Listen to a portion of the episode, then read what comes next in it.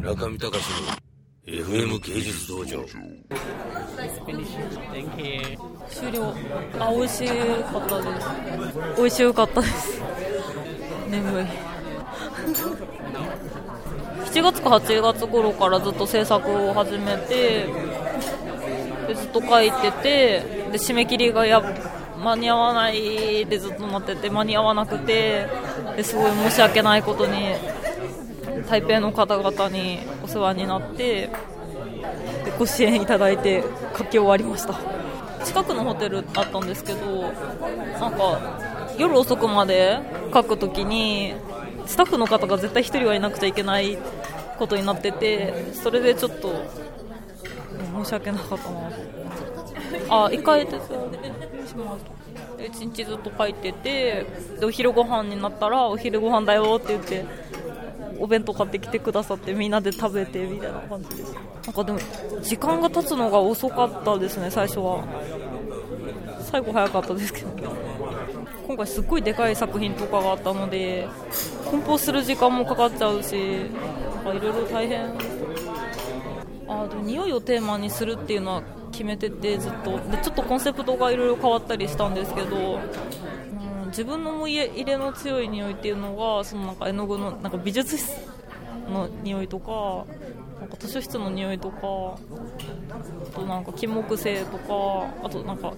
ニナリッチっていう香水があってそれ初めて買った香水なんですけどそれの匂いとかのこと考えながら書いてます。ナリッチなんか可愛くてリンゴの形しててなんか展示のために使おうって思ってて最初その時も去年の8月に O4 ギャラリーで個展をやったんですけどその時のイメージの匂いを探してその香水私にとって匂いが何かああそうだなあでもなんだろう匂いってなんか一番感覚の中でなんだ一番記憶を呼び起こしてくれる期間なんですけどそういう昔のことをパッて思い出させてくれるっていうところがすごい好きだなって思ってて、うん、金木犀とかもなんか思い出がああそう文化祭準備してる時のことがすごい思い出されるんですけど。そういうのをパッて思い出すとなんか昔の気持ちとかパッて思い出せたりして、うん、いいなと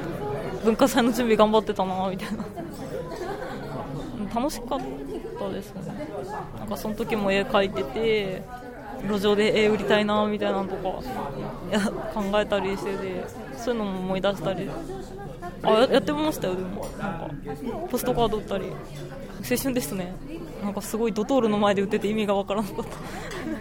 京都タワーの下で売ってた。あもう全然売れなかったですけどね。ちょっとちょっとだけ。なんかとりあえず絵を見てほしかったんだだと思うんですけどお金がなくてギャラリーで発表するっていう考えにはいかなかった。でもなんか若い若いなーみたいな。感じがします中見隆の FM 芸術道場。